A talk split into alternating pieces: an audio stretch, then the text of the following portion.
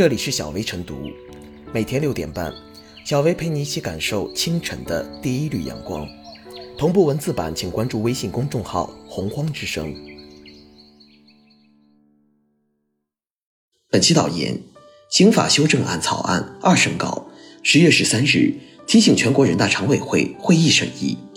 拟在特定情形下，经特别程序对法定最低刑事责任年龄做个别下调。草案规定。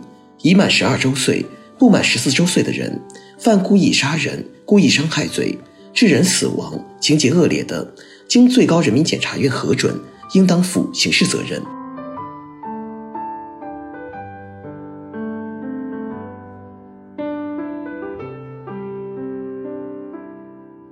最低刑责年龄个别下调是合理调整。十四岁以下未成年人暴力犯罪引发的血案。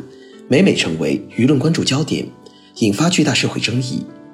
支持下调最低刑事责任年龄的民众很多，大家都怀揣着朴素的社会正义感，认为即使年龄小，犯罪就理应受到法律制裁。而与之形成鲜明对比的是，刑法学界大家张明凯、周光全等教授均认为，现行刑法规定的刑事责任年龄是合适的、恰当的。立法面对汹涌的民意时，要保持谨慎。的确，做了坏事的孩子，外表或许成熟，内心却普遍幼稚，远未形成稳定的价值观，欠缺刑法意义上的辨认能力和控制能力。违法犯罪的未成年人，往往既是社会的危害者，也是不良环境的受害者。因此，未成年人出现了问题，不宜简单采用刑法处罚，是国际社会的法治共识。符合国际刑法趋势。事实上，欧洲百分之八十四以上的国家都规定，未满十四周岁的未成年人不负刑事责任。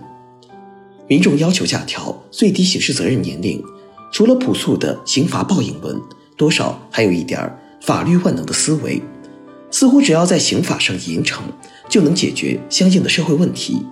殊不知，一百多年来对犯罪问题的理论研究和实践经验都表明。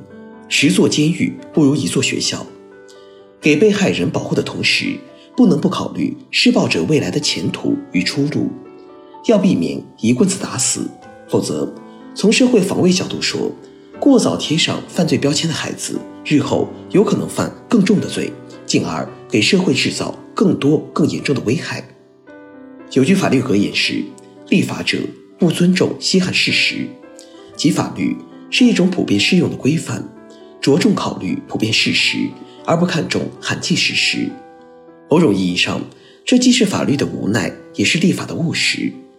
立法注定不可能解决所有问题，就像无论将最低刑事责任年龄下调到几岁，现实中也一定还会有更低龄的恶性犯罪发生。孩子生病不能吃大人的药，在刑法面前，孩子犯罪也不能依照成年人刑事程序定罪处罚。这在任何国家皆是如此。此番刑法修正案草案拟两条腿走路：一方面经特别程序做个别下调，另一方面完善专门矫治教育。此举包含两种意义：其一，法定最低刑事责任年龄不下调，依然是十四岁，但不是一放了之，而是通过刑法以外手段矫治教育；其二，针对个别的特定情形，可以个案化下调。显然，最低刑责年龄的个别下调，不同于之前舆论多有提及的恶意补足，而是一种程序严格的例外安排。这种例外安排，现行刑法中也有，比如当年轰动全国的许霆案轻判，依据就是，犯罪分子虽然不具有本法规定的减轻处罚情节，但是根据案件的特殊情况，经最高人民检察院核准，也可以在法定情形以下。判处刑罚的刑法规定，最低刑责年龄的个别下调，究竟要经过怎样的特别程序？是不是也要曾报最高法核准？暂且不得而知。但可以肯定，个别下调的适用程序会非常严格。此举在既有的宽容对待的基础上，谨慎增加个别下调的补充，既维护了刑法稳定，也回应了公众期待，当属合理的调整。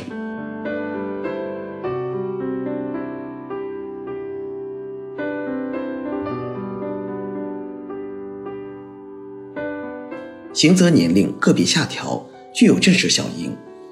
我国现行刑法规定，未满十四周岁的未成年人犯罪不用承担刑事责任。然而，近年来一些恶性犯罪呈现低龄化的趋势，其中大部分受害人也是未成年人。犯罪者因未满十四周岁而逃避了刑事制裁，产生了极坏的社会负面影响。刑法修正案十一草案二审稿。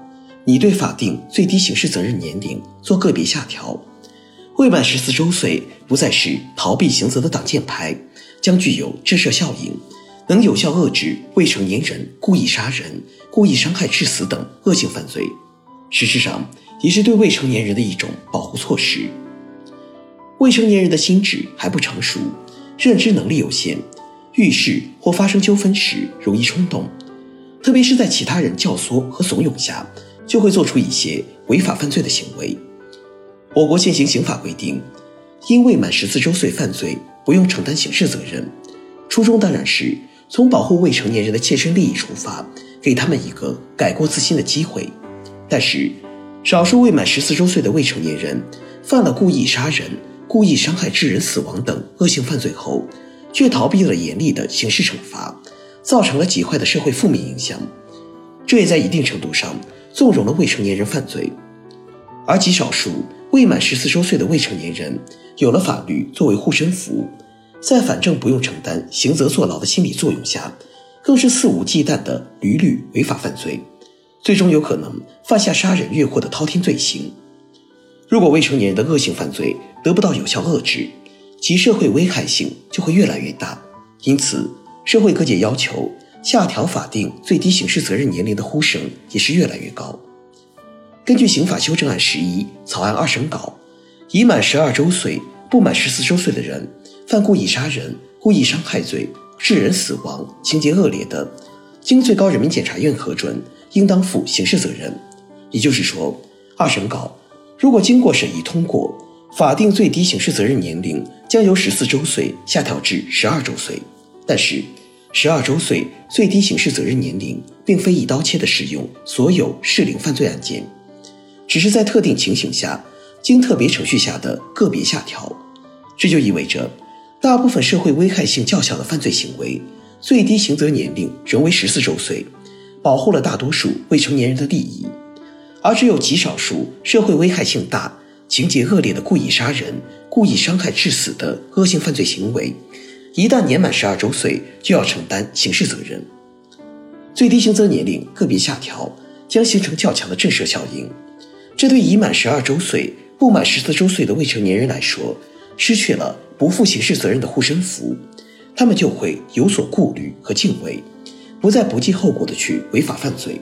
特别是故意杀人、故意伤害致死等恶性案件，将不敢再染指。而家长等监护人。也会对这个年龄段的孩子严加约束和管教，防止他们闯祸而承担不必要的刑事责任。这样，未成年人恶性犯罪将得到有效遏制。可见，刑责年龄个别下调，将逼迫小恶魔们悬崖勒马，也挽救了这部分未成年人。而未成年人恶性犯罪的受害人大部分也是孩子，未成年人恶性犯罪大大减少了，同样也保护了可能受到伤害的孩子们。从这方面来说，最低刑责年龄个别下调，也是为了很好的保护未成年人，让他们不受伤害或沦为罪犯，都能够健康的成长。简而言之，刑责年龄个别下调，既是惩罚恶性犯罪，也是保护和挽救未成年人，在司法实践中值得期待。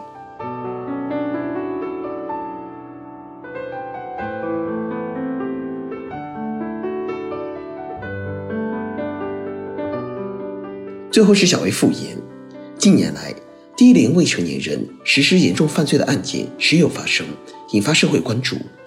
从公平的角度讲，戕害别人健康甚至生命者，理应失去自由。十四岁以下不能成为无法无天的理由。事实上，此次刑事责任年龄下调，采取了西方的恶意补足年龄原则。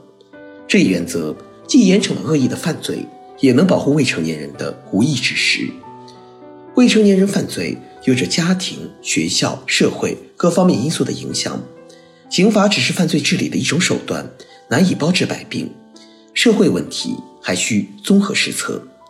此次刑责年龄个别下调，将进一步强化预防、保护、惩罚、教育为一体的预防未成年人犯罪法律机制，有利于更好地对未成年人犯罪行为人进行救赎，同时更好地回应公众对社会正义的期许。